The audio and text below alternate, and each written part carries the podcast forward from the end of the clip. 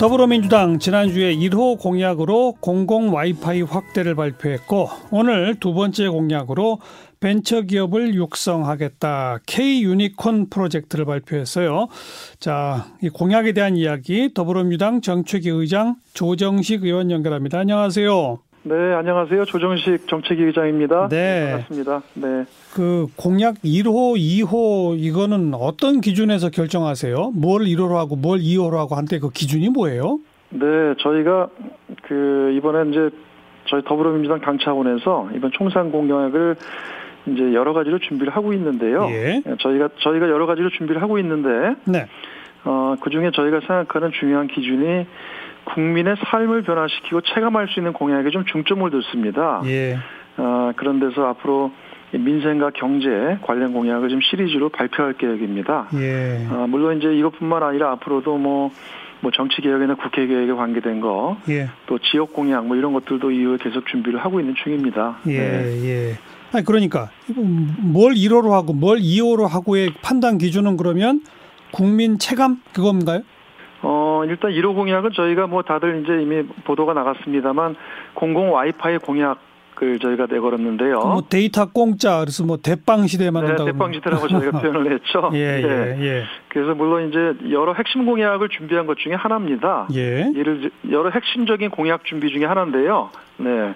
이제 이 공공 와이파이를 1호 공약으로 내세운 것은 그러니까 이 공약이 그 전 국민과 전 지역을 수혜 대상으로 하고 있기 때문에 예. 네, 그걸 선정을 했고요. 예. 아, 그다음에 이제 2호 공약은 어, 특히 이 벤처가 혁신 성장과 관계된 것이자 또 경제 활력 또 어떤 청년 일자리를 창출하는 데 중요한 역할을 갖고 있기 때문에 예. 또 민생에 이어서 경제라는 의미에서 2호 공약을 발표했고요. 예. 또 앞으로 뭐 예컨대 청년이나 뭐 주거 대책이나 또 뭐 자영업 이런 등등 여러 공약들을 준비를 하고 있습니다. 네. 1호는 민생, 2호는 경제 이렇게만 네네. 개념만 했다 이 말이군요. 네, 네, 네. 네.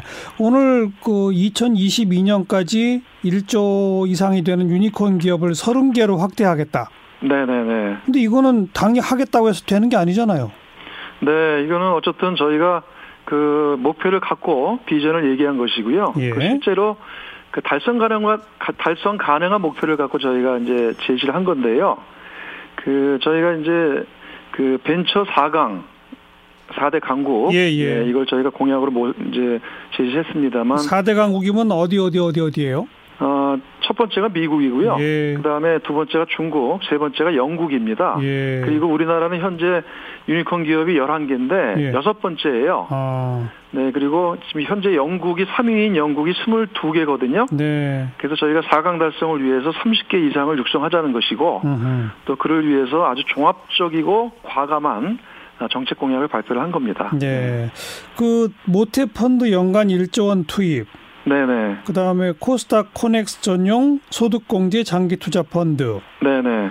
이 모태 펀드 1조 원은 뭐 금방 이해가 되는데 네, 네, 네. 이게 뭐예요? 코스닥 코넥스 소득공제 장기 투자 펀드가? 그 코스닥과 코넥스 시장이 있는데 그, 거- 거기서 전용으로 하는 그 이 소득 공제를 받을 수 있는 장기 투자 펀드를 신설하겠다는 겁니다. 예. 네네. 그리고 또, 또 하나가 이제 저희가 중요하게 그 벤처 업계 현장의 의견을 받아서 한 중요한 또 공약은 그 이 스톡 옵션이 있거든요. 예, 예. 예, 처음에 이제 벤처를 창업했을 때 제대로 월급을 주지 못하니까 주식을 나눠줍니다. 예. 그 스톡 옵션 비과세가 현재 2천만 원까지만 하도록 돼 있는데 어. 아, 이것을 앞으로 저희가 1억 원까지 확대하겠다는 거예요. 예. 그러면은 더 많은 벤처 창업이 이루어질 수가 있고요. 예. 그리고 또 그 계속 벤처업계에서 그동안 많이 특히 그 이 성장 기업들이 요청했던 게 그 경영의 안정성을 위한 창업주의 복수 의결권 도입인데요. 예. 저희가 이번에 이것도 비상장 벤처에 하나 도입하기로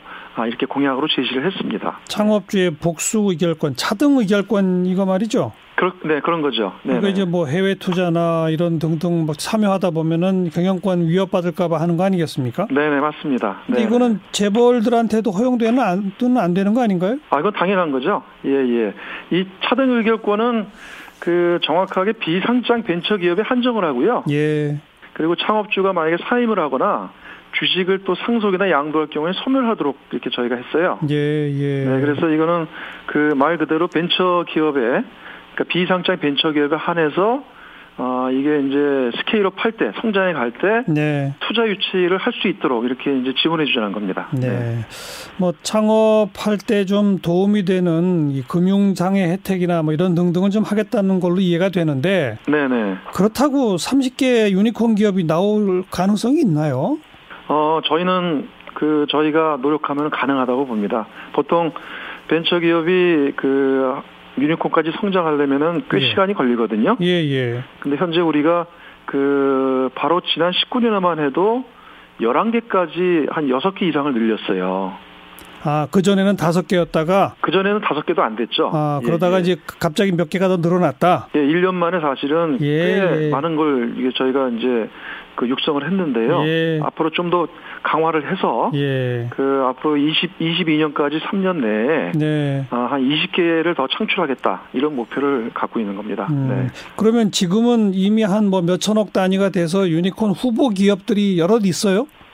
어, 지금 기업 가치로 봤을 때 천억 이상, 네.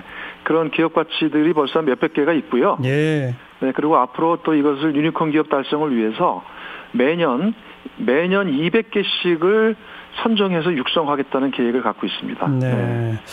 알겠습니다. 뭐 그렇게 됐으면 정말 좋겠고 네네. 아까 잠깐 언급하셨던 그 대빵 시대 1호 그 공공 와이파이 네네네. 이거 내놓고 좀 반응이 괜찮았죠?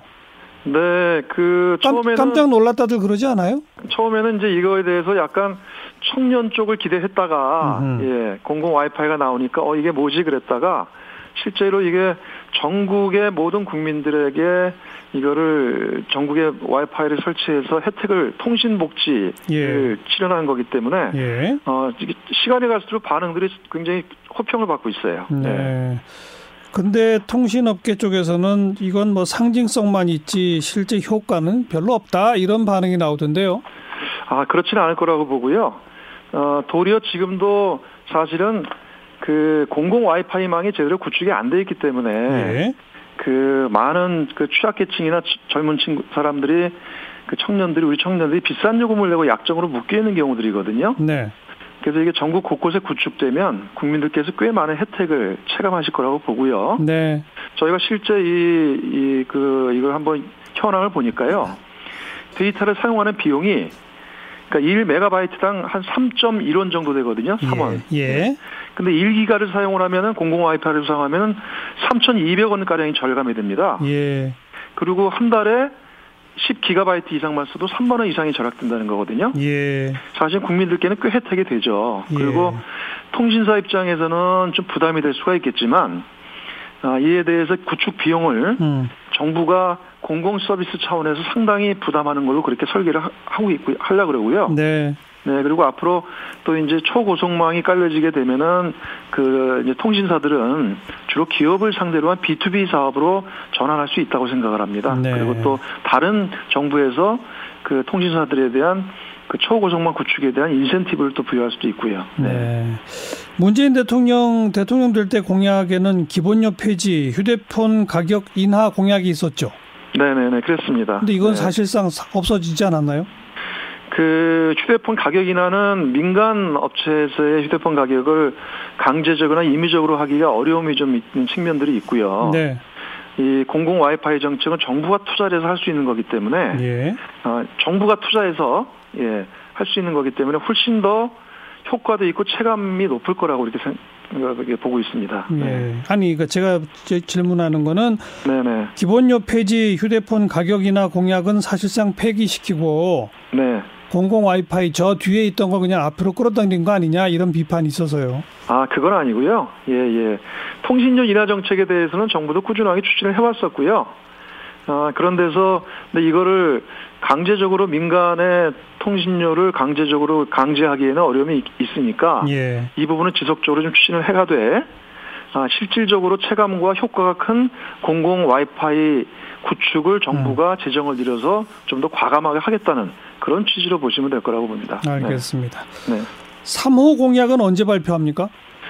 어, 저희가 이제 아마 그 이제 3호 역점 공약은 사실은 이제 명절 이후에 네. 아, 명절 직후에 저희가 발표할 준비를 하고 있고요. 뭐예요? 3호는? 네, 지금 뭐, 뭐 여러 가지 뭐 사실 뭐 청년이나 신혼부부나 자영업 또 농어촌 교육 안전 등등 여러 가지를 준비를 하고 있는데요. 예.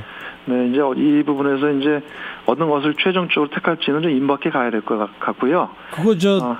그 뭐 지금 말씀하신 뭐 청년 뭐 신혼부부 등등 대상에 따라 다 다른데 네. 3호는 그럼 이걸로 가자. 그건 어디서 결정합니까? 어, 그거는 어쨌든 뭐 정책위원회 차원에서 어. 어, 결정을 최종 결정을 하죠. 네. 지금 조정식 정책위 의장께서는 이미 결심해 놓으셨겠네요. 유력 유력 후보들을 지금 뽑아놓고 있는 중입니다. 뭐랑 뭐가 유력 후보입니까? 네, 그거는 다음에 다시 한번 더 알려드리도록 하겠습니다. 몇 호까지 나오나요? 공약은? 어, 저희가 그 공약 발표 공약은 꽤 많이 준비를 하고 있습니다. 네. 그러니까 정책 공약 관계된 것만 해도 거의 한 200여 가지를 준비를 하고 있고요. 어, 200개요. 예. 예, 그리고 예. 또 그뿐만 아니라 각 지역별, 권역별, 왜냐하면 각 전국의 선거가 치러지기 때문에 예. 또 지역별 공약은 또 별도로 준비를 하고 있습니다. 네. 네, 그런 부분들은 나중에 다 공약집에 담겠지만 어, 거기서 대표적인 공약들을 한 20개 이내를 먼저 발표를 하는 겁니다. 네. 20개 이내로 20개 이내를 먼저 이제 이거는 이제 이제 그 기자 간담회 기자 직접 공개 발표를 하는 거죠. 네, 네. 네. 알겠습니다. 그러니까 최종적으로는 한 20개 이내가 매주 매주 발표될 예정이다. 이렇게 보면 아, 되겠군요. 그러니까 일주일에 두 개, 최소 두 번을 발표를 하려고 합니다. 음. 네. 기대해 볼게요. 고맙습니다. 네네, 고맙습니다. 더불어민주당 정책위 의장 조정식 의원이었어요.